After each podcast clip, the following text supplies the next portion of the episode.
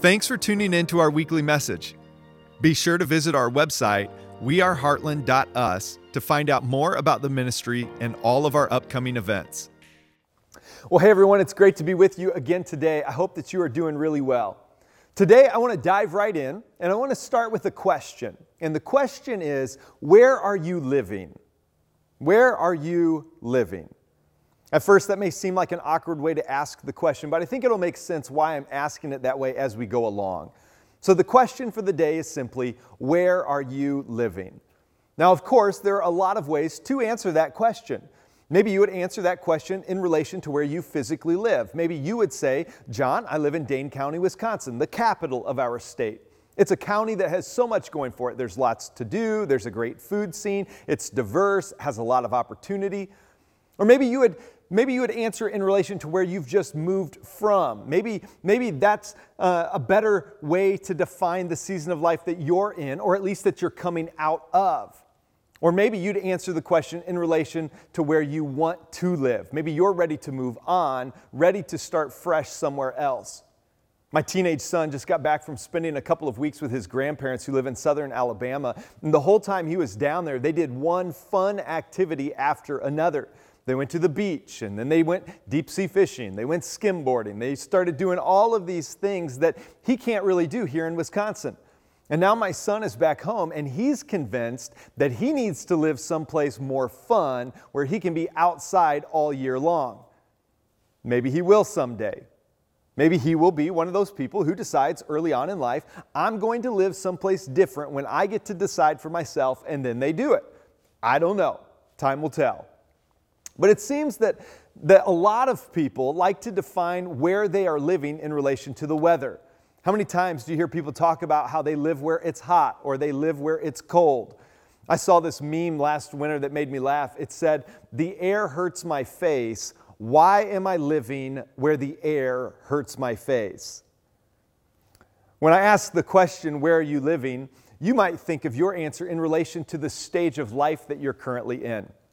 Maybe you're in your 20s or 30s and you're living in a season of life that has a lot of growth. There's a lot that's happening. Maybe a new job, a new significant other. Maybe you just got married or had a baby. Maybe you just bought your first house and you're living in a season of new and exciting. Maybe you are in the middle stages of life where things are fairly consistent, fairly stable. You've created a pretty predictable routine, and you're in the flow now of your 40s, your 50s, your 60s. Or maybe you're in retirement and you're enjoying a new level of freedom to do what you want to do when you want to do it. I can only imagine what that's like. Well, I saw a quote recently that touched on these different seasons of life that made me laugh. It said, When you're 20, you care what everyone thinks about you. When you're 40, you stop caring what people think about you. And when you're 60, you realize nobody was actually thinking about you. When I ask the question, Where are you living? many of you, no doubt, think of your current situation or the current situation that you're living in. Maybe you're living in a sweet place right now. Things are good. You're not worried about much. Your relationships are strong.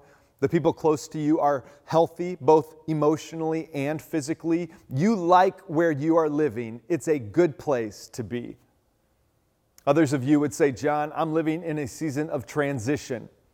You might be one of the millions of Americans whose life has been tossed upside down because of the pandemic, and now you don't really have a lot of clarity.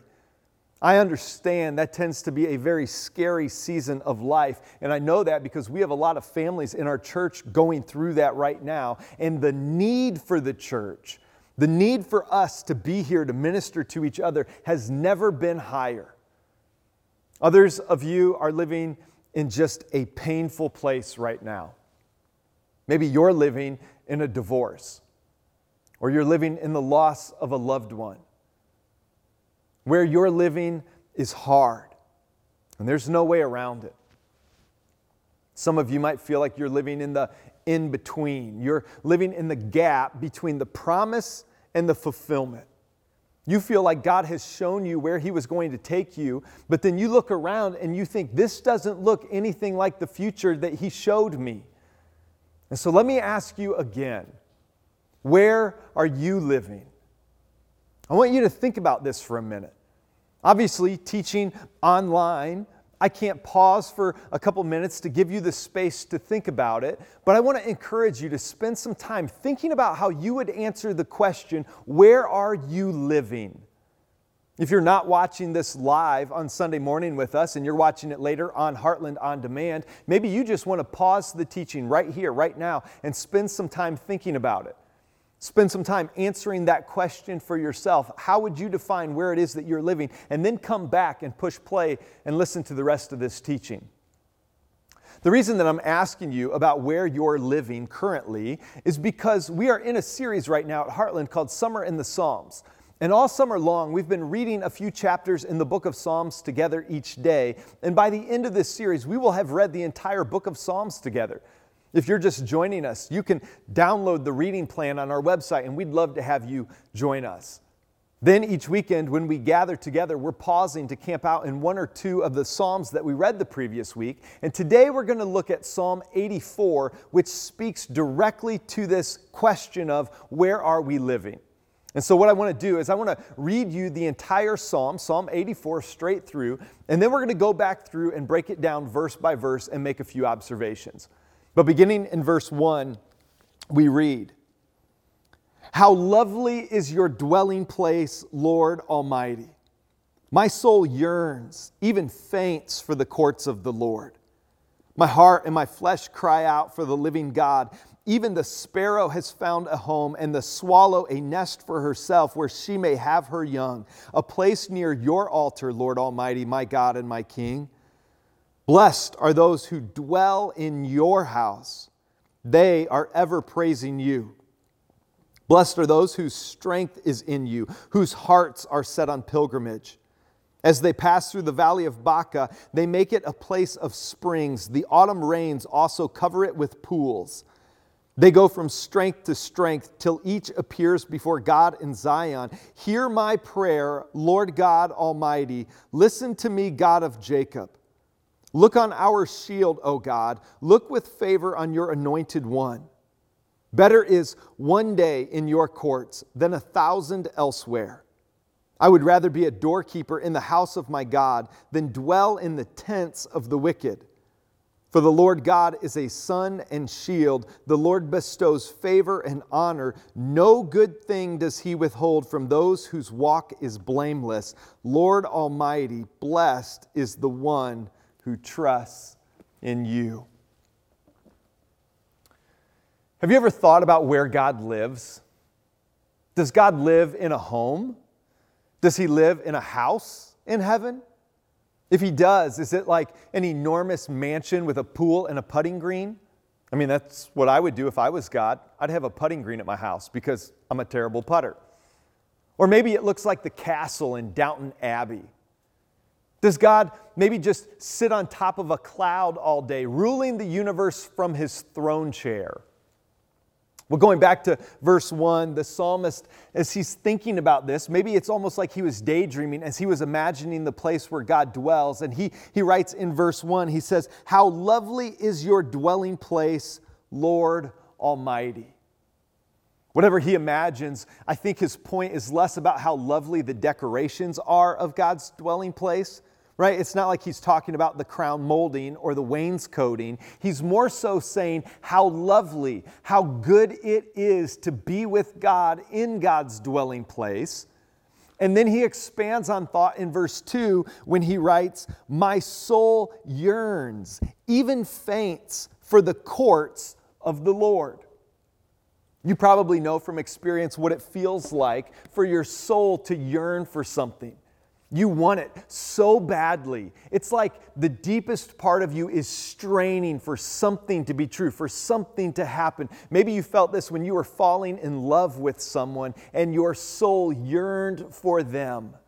Your soul yearned to be with them in an exclusive, committed way, to spend the rest of your life with them. Maybe you look around at the unrest in our world today and it breaks your heart, and your soul yearns for God to bring change, to bring healing to our land. The psalmist says that his soul yearns to the point of fainting for the courts of God. Now, you have to remember that this was written about 3,000 years ago, before Solomon's temple had ever been built in Jerusalem. But at this point in time, the nation of Israel had the tabernacle, which had been built by Moses during the Exodus. And at this point in time, the tabernacle was located in Gibeon. And even as a tabernacle, which was basically a big tent, it had different courts extending out from it where different people were allowed to go.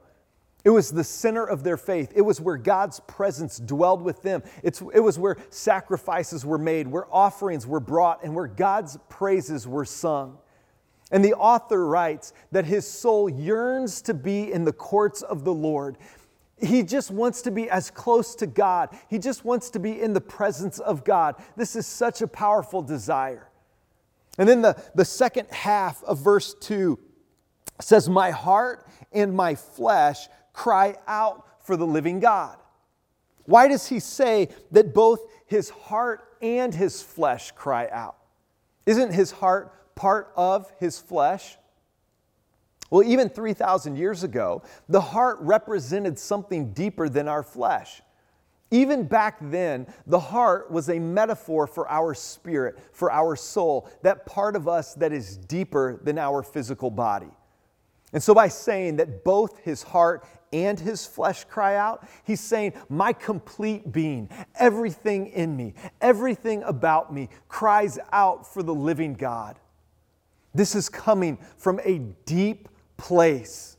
He is not casually looking for God. He's not flippantly listening for the voice, voice of God to maybe someday speak to him. He's crying out for the living God.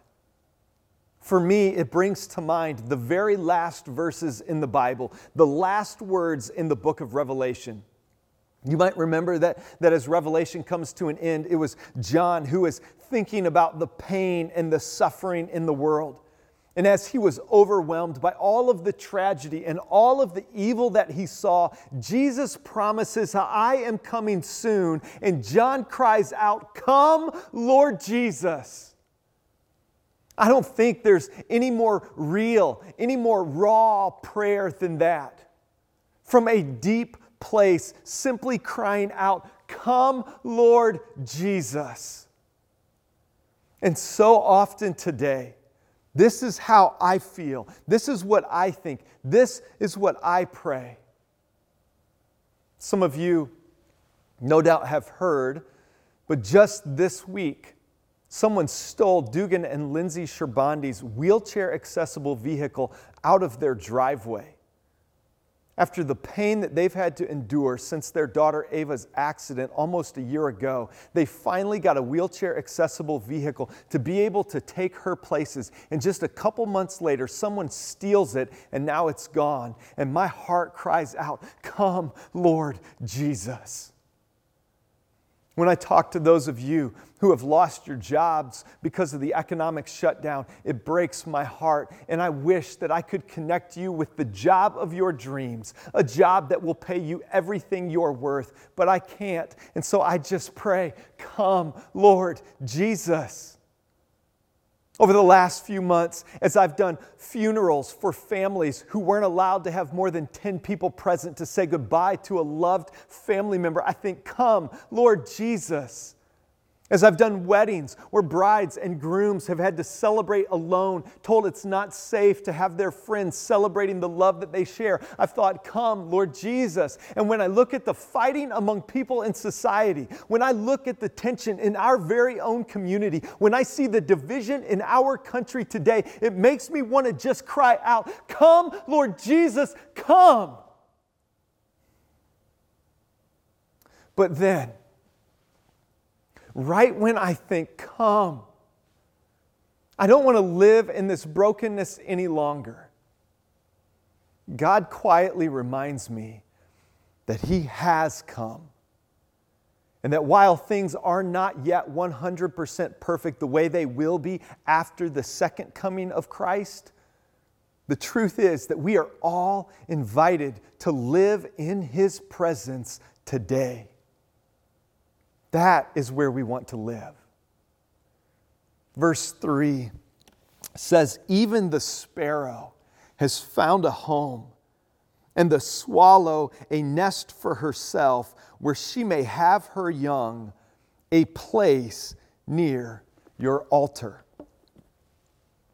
During this past Wednesday's chapel service, Jake read a fantastic promise from Jesus during the Sermon on the Mount, where Jesus compared God's provision to us or for us to that of birds.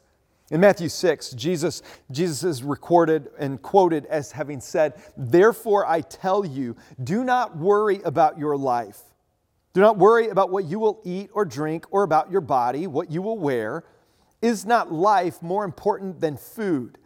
And the body more important than clothes? Look at the birds of the air. They do not sow or reap or stow away in barns, and yet your heavenly Father feeds them. Are you not much more valuable than they? Jesus is asking you if God cares about the daily activities of the birds of the air, how much more does He care about you and the details of your life? God loves you. He's watching. He's aware of what you're going through, and He is not passive. He isn't in the shadows or watching from a distance. God is with you today, and you have access to Him and His power and His Spirit. You are invited to live with, the, with, with His presence and His Spirit with you. You are invited to make a conscious decision that you are going to live in the presence of God every moment of every day. And verse 4 comes back to this idea it says, Blessed are those who dwell in the house of the Lord, or blessed are those who dwell in your house. They are ever praising you. So let me ask you again where are you living? Those who dwell in the house of the Lord can't help but be constantly praising Him. And why is that? Is it because they should? No. Is it because they ought to? No. It's because when you dwell in the house of the Lord, you realize how good He is, and you just can't help but be ever praising Him. For the psalmist, this thought of dwelling in the house of the Lord, it was so good that it just boils over, and he exclaims in verse 10 Better is one day in your courts than a thousand elsewhere. Now, come on. Hyperbole, when it's not really hyperbole, it's actually literal. Let's go. This is so good. When's the last time you read something that made you want to yell because it was so good? I hope about three seconds ago because this is that good. The written word does not get much more insightful, not, not much more elegant or truthful than this. Better is one day in God's court than a thousand days anywhere else. Literally. Just imagine with me for a moment if you could have one day, just 24 hours, in the actual presence of God Himself, or you could have three years, because that's about how long a thousand days is. It's about three years. Imagine you could have 24 hours, one day, in the presence of God, or you could have three years in this mess. Which would be better? There's no comparison. Give me one day in the courts of God. You can have all of this, you can keep it. Being in God's presence. In the New Testament, the Apostle Paul concluded that it's not even worth comparing our present sufferings to the glory that we are going to be part of when we are fully in the presence of God Almighty for all time. And because that's true, the psalmist concludes at the end of verse 10. He says, I would rather be a doorkeeper in the house of my God than dwell in the tents of the wicked. What's a doorkeeper? Well, it's a servant. It's one of the lowest jobs in a household. He was saying the lowest position in the Lord's house is infinitely better than the highest position among the godless. This is why some churches refer to their volunteer team as doorkeepers. I kind of like that sentiment because it's someone who is saying, you know what?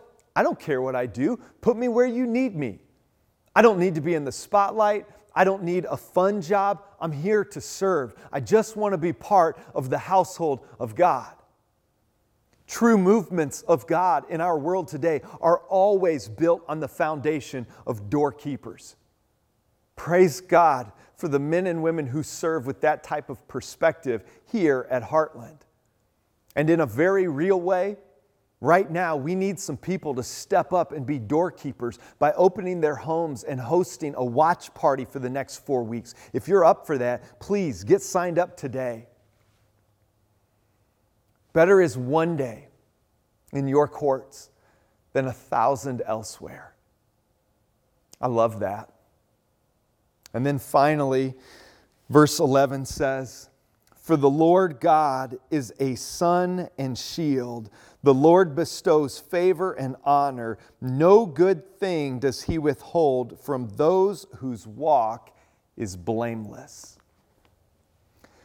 Thinking about this verse, verse 11, noting that God does not withhold any good thing from those whose walk is blameless, and thinking about the question of where am I living, where am I dwelling, made me think about a cruise vacation that I went on one time with my in laws. Ashley and I had just gotten married, and her parents decided that they were going to take the family on a cruise. And Ashley has three younger brothers, so it was going to be her parents and her brothers and me. Somehow I snuck into the family just in the nick of time. And I had heard that cruises were great, but I had never been on a cruise before. And I didn't really know how good a cruise can be. And let me just tell you if you've never been on a cruise, it is pretty amazing. I mean, you're on a boat, right, in the middle of the sea, but it's also like you're in an amusement park mansion and there's a million awesome things to do, a million awesome things to do, and a million awesome things to eat. And the food is not only amazing, it's also free and unlimited. You can eat as much as you want anytime you want. You want fries at one o'clock in the morning? You got it. Step right up. Would you like a Coca Cola with that, sir? Why, yes, I would. Thank you very much. And I was about 24 years old when we went on this cruise. I could eat whatever I wanted, and I didn't gain a pound. It was a glorious season of life that has unfortunately passed me by. But it was a vacation I'll never forget for the rest of my life. We made so many great memories with our family. But my point is that on this cruise, it felt like there was no good thing being withheld. And when it comes to living in the presence of God, I am here to testify today to the fact that no good thing is withheld. And if you've never experienced how good it is for yourself, let me just tell you, like a travel agent who just got off a cruise ship, there is no better place to live than in the presence of your heavenly Father. You are invited to dwell with Him. And so let me ask you one last time before we close where are you living? Are you living in the presence of God? Or are you settling? for something less. In the late 1990s, an artist named Matt Redman wrote a song titled Better Is One Day. And when I decided that this would be the psalm that I was going to talk about this weekend, I went to Brent, our worship leader, and I asked him if he knew how to play this song. And his answer was, John, I wasn't born when that song came out. And I was like, Well, I wasn't born when Amazing Grace came out, but I still know it. So Anyway, Brent either did know the song or he learned it this week because I thought the only appropriate way to close our service today would be by reflecting on the words of this great song, a song that is taken literally straight out of the words of Psalm 84. And so let me pray for you, and then I want to invite you to join me in worshiping with Brent in this moment. Heavenly Father, we are so grateful for the opportunity to dig into Scripture together. Lord, we're so grateful for this reminder that there is no place that we would ever want to live outside of your presence. Lord, that better is one day in your courts than a thousand elsewhere. And Lord, I just pray for everyone who's not experiencing life in your courts. Lord, I pray that they would respond to the open invitation that you extend to all people to live in your presence, to live in your courts, to dwell in your house. And Lord, I pray that the incredible blessing that we find as we do that, I pray that it would be inspiring to other people as your kingdom expands in our community through what you're doing in us. It's in Jesus' name that we pray. And everyone who agreed with this prayer said, Amen. Thanks so much for listening. Join us online for our full Heartland service on Sundays at 9 a.m. and our community chapel on Wednesdays at 7 p.m.